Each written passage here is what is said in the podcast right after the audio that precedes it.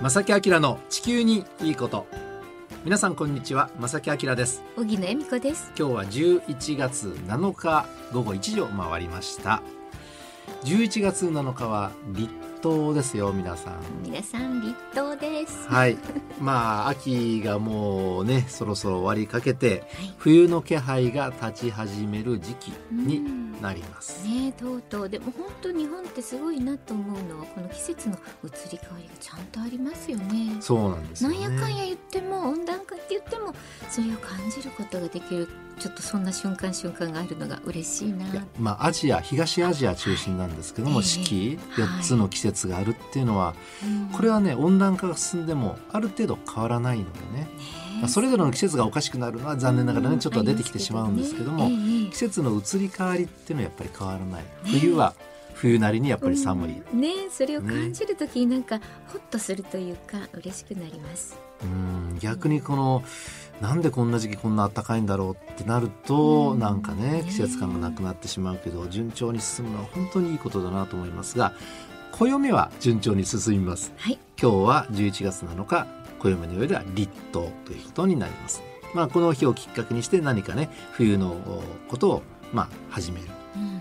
タイミングかもしれませんね。はいで今日はですねあの前半と後半話題を少し変えまして、えー前半はですねまあこれから冬になっていきます。冬が深まっていきますがはい。まあ冬のお天気はどうなのか今年。うん本当気になりますね。うん。で冬のお天気を決めるのはどういう原因があるか要素があるか。そのあたりの話をね前半したいと思います。いいですね。はい。後半は素敵なゲストお越しいただいております。お楽しみに。この番組は公益財団法人兵庫環境創造協会の提供と兵庫県漁業協同組合連合会と天田科学株式会社の協力でお送りします。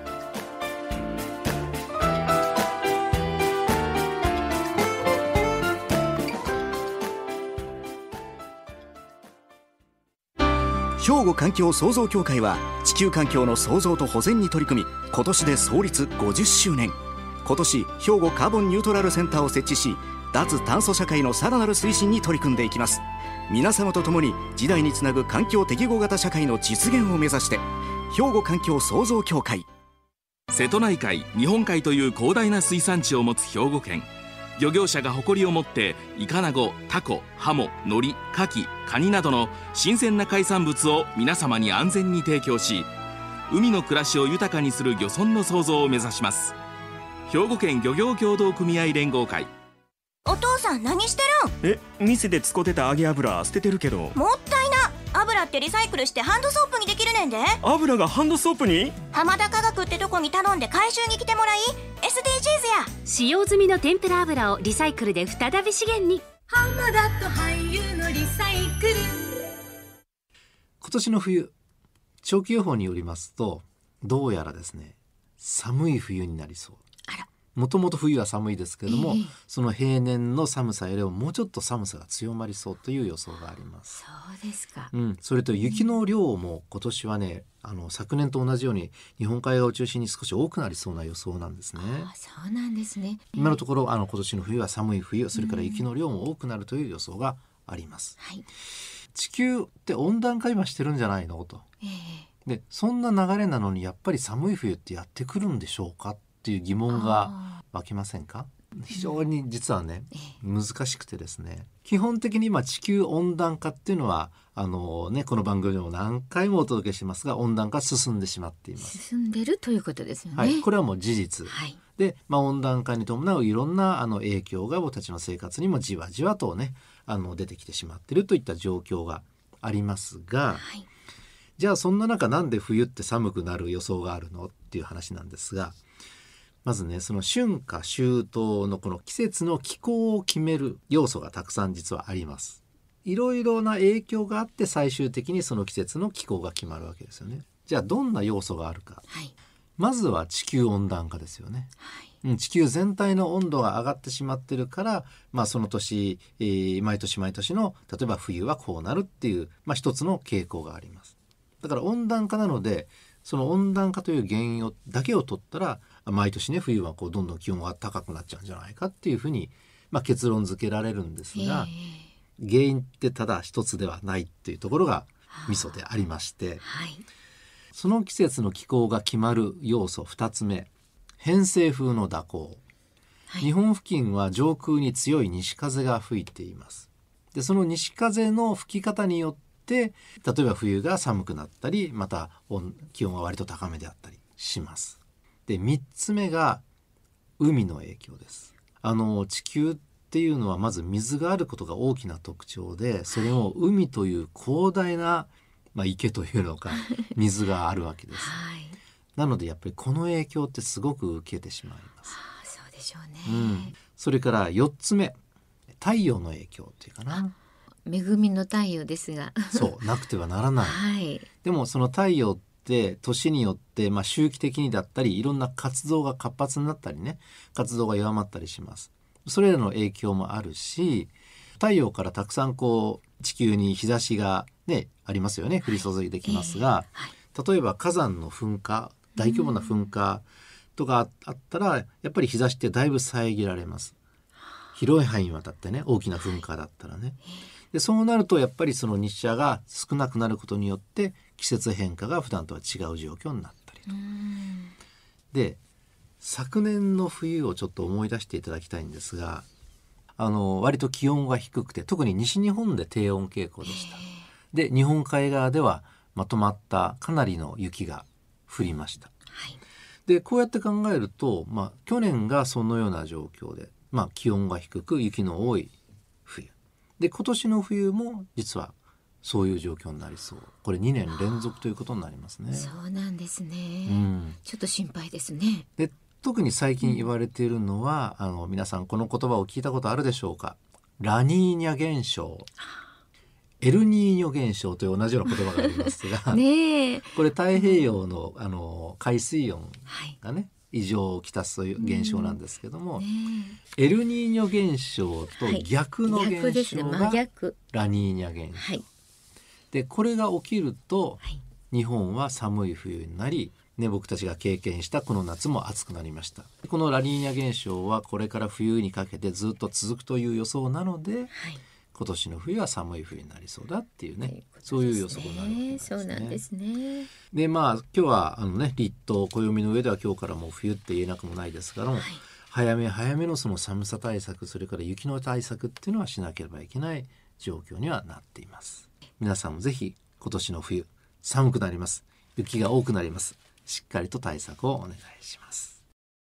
えさて後半はですねスタジオに素敵なゲストをお招きしてねお話を伺いますがザ海の男。海の男、はい。本日のお客様は兵庫県漁業協同組合連合会の代表理事会長でいらっしゃりまた林崎漁業協同組合の代表理事組合長もお務めになっていらっしゃいます。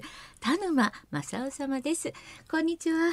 こんにちは。よろしくお願いします。よろしくお願いします。えー、とこれからね旬の魚がだいぶ増えてくると思うんですけども、えーこの兵庫県下で今が旬またこれから旬になるおすすめの魚をまず教えてください。まあ一番今美味しいのが明石のもみじ鯛。これはもう絶品。丸々と太ってもう春の桜鯛とははるかにく比べ物ならんと思います。でこれから三年トラフがある。日本海行ったらカニがある。内海ではカキがある。渡りガニがある。いろんな意味でその鍋を料理にするんであれば ありとあらゆる魚が兵庫県の内海では上がります。田沼さんこの番組はですね一応まあ環境保護に、まあ、ある意味特化した内容でお届けしているんですけどもそのまあ兵庫県下の海の現状というのはあの田沼さんから見てどのように？今一番あの考えれるのがその藻場が少ないと、まあ、磯焼きが進んで、その小魚が隠れる場所。いうのがほとんどなくなってきたと、うん。まあ、海藻類、ね。昔は私ら小さい時はそこらに天さやないで夏でもボーボーと入って小さい魚が隠れとったけど、はい。今がもうそれ一切ない。ないからやっぱり大きな魚に食べられる確率が高いと。いうことで魚はどんどんどんどん減少してます。あまあ、それもあるし、まあ、川から流れてくるペットボトル類の、まあ、プラ海洋プラスチック、あれに、えーびっくりするほどのあの量が流れてます。あの一時に比べたら海ってちょっと綺麗になったっていうね。あの水が綺麗になったってこれはまた逆にね栄養がなくなる海っていうね、ふうに言われてますし、まあ栄養がなくなって水は確かにきれいにはなったけど、魚が住める海かというたら、決してそうではない。ねまあこれからね、あの美味しい魚がたくさん取れますよってまず初めにねお話しいただいて、その後このゴミの話で何ともっていう気持ちをするんですけれども、ただやはりあのその問題は問題としてやっぱり解決していかなきゃいけないと思うんですけども、まあ、そういうね情報の発信も含めて毎年行われる国民的行事が。そうなんです。実は11月12、13日もありますよ、うん。第41回目を迎えます。全国豊かな海づくり大会兵庫大会のこちらの兵庫大会実行委員会の副会長も務めていらっしゃるのが田沼さんなんですけれども兵庫県では全国初の2度目の開催？二度目の開催。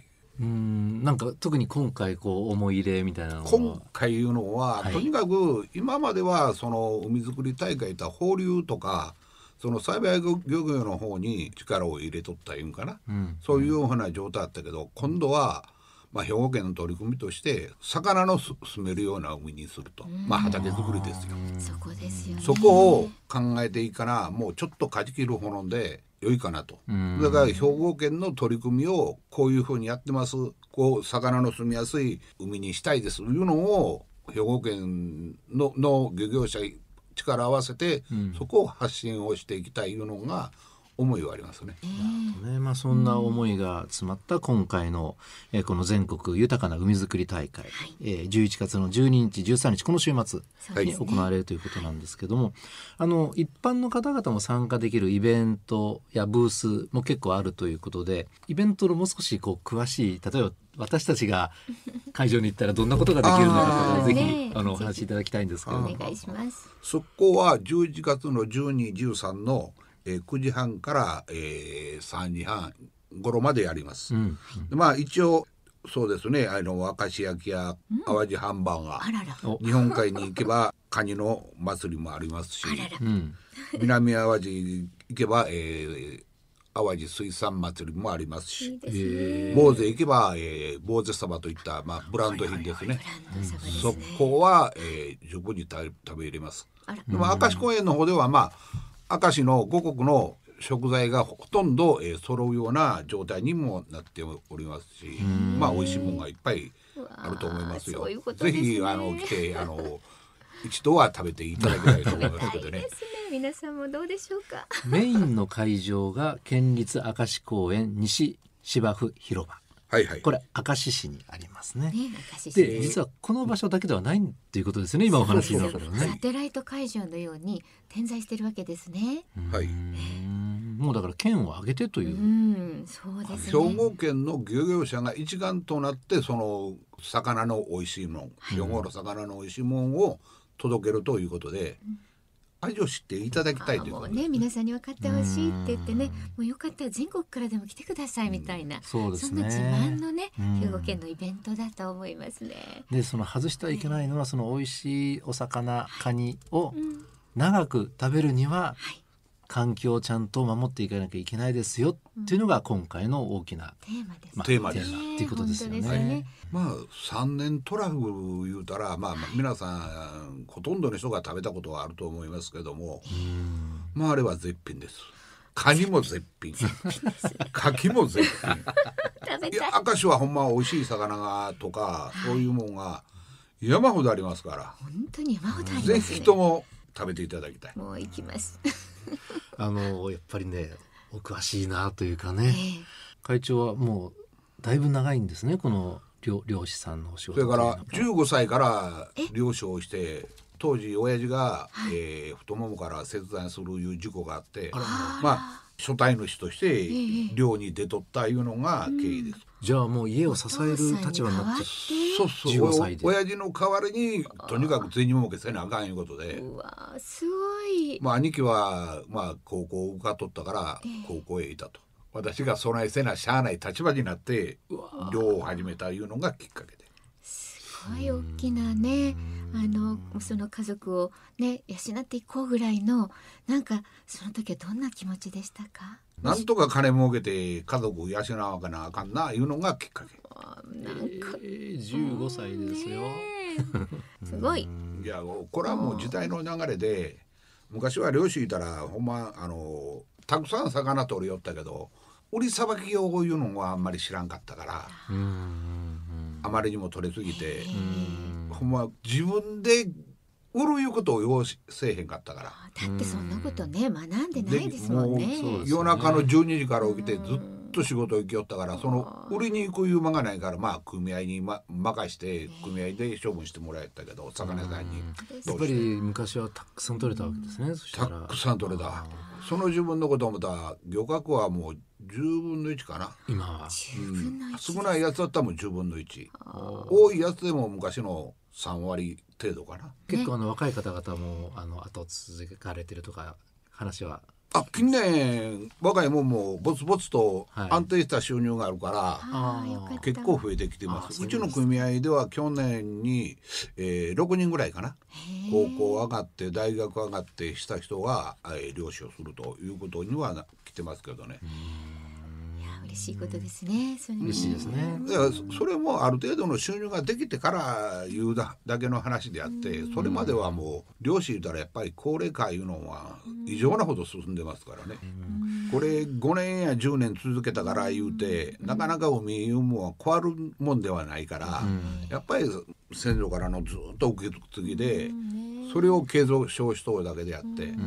ねこれからもどんどんね。これからもね。そう確かに。やっぱりタンパク質いうのは漁師が届けるのが自分の仕事や思ってやっぱり頑張ってもらわなあかんし。男気ある男前でございます。最後にラジオはい聞きの皆さんになこうメッセージとか もしございましたら。メッセージいうのはまあ皆さんに美味しい魚を届けるのが我々の義務でもありますけども皆さんにはぜひともその兵庫の魚お腹がいっぱいになるまで食べていただきたい。健康にもええしということで、はいぜひともあの浜坂の方へ行ってカニをこれからはね13 日まあ美味しいと思います。はいありがとうございますトラフグもありますし。はい、行きます。皆さんもね、ぜひ足を運んでください。本日のお客様は、兵庫県漁業協同組合連合会代表理事会長でいらっしゃいます。田沼正夫様でした。ありがとうございました。ありがとうございました。兵庫環境創造協会は地球環境の創造と保全に取り組み今年で創立50周年。今年兵庫カーボンニュートラルセンターを設置し脱炭素社会のさらなる推進に取り組んでいきます。皆様と共に時代につなぐ環境適合型社会の実現を目指して兵庫環境創造協会。瀬戸内海日本海という広大な水産地を持つ兵庫県。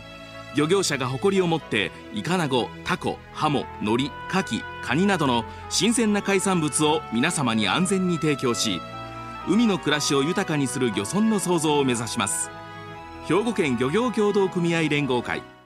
お父さん何してえ店で使ってた揚げ油捨ててるけど。るんもったいな油ってリサイクルしてハンドソープにできるねんで。油がハンドソープに？浜田科学ってとこに頼んで回収に来てもらい SDGs や。使用済みの天ぷら油をリサイクルで再び資源に。でさてではここでお知らせが一つあります。はい。えここで環境省脱炭素ライフスタイル推進事業の高度化検討等委託事業の一環で実施している環境意識全般に関するアンケートへのご協力のお願いです。はい。この番組を聞いて環境意識がどう変わったかなどについてですねお尋ねしていますので皆様ぜひご回答ください回答期間は11月7日今日から12月5日までアンケートにお答えいただいた方の中から抽選で10名の方に兵庫環境創造協会オリジナルのスプラウトペンシルをプレゼントします、うん。スプラウトペンシルとは正木さんご存知でしょうか？いや初めて聞きました。ねえ。あのね鉛筆使ってると短くなりますよね、うん。使い終わったこの鉛筆の、まあ、頭の部分になるんですけど種が入っている。この部分をですね土に植えると新しい芽が出て植物に生まれ変わるという鉛筆なんですね。今あのスタジオにあるんですけど、はいすごくおしゃれな、ね鉛筆でそう可愛いんです。私の持ってるこの鉛筆にはバジルと書いてますので、バジルの種が入ってるんですね。ね、あの黒と赤と2種類あるんですが、黒い色のねペンシルの方はバジルになって、赤い方はですねカーネーションだったかな？ううん。ん、またあの詳しく後ろに書いてありますからね、はい。皆さんしっかり読んでねやってみてくださいね、書くこと植えること育てる楽しむのサイクルを通して身近なエコ活動を体験できます。ゴミが出ないサスティナブルな文具です。詳しくはラジオ関西または兵庫環境創造協会のホームページをご確認ください。ぜひご協力お願いいたしお願いします。ということであのいつものようにこの番組のね皆さんのお便りねぜひえーお待ちしておりますのでねどしどしお寄せいただきたいと思いますが、はいあの防災グッズのプレゼントもね引き続きねさせていただきますのでね宛先はこちらになります。おはがき、お便りの場合は、郵便番号650-8580、ラジオ関西、正木明の地球にいいこと、ファックスでは078-361-0005、メールでは、まさきアットマーク、jocr.jp、こちらまでどしどし、あの、いろんなメッセージも添えてね、はいお届けいただきたいと思います。はい、どしどしお寄せください。ということで正木明の地球にいいことは今日はこの辺でお別れいたします。えーご案内は正木明と荻野恵美子でした。それではまた来週さよならこの番組は公益財団法人兵庫環境創造協会の提供と兵庫県漁業協同組合連合会と浜田科学株式会社の協力でお送りしました。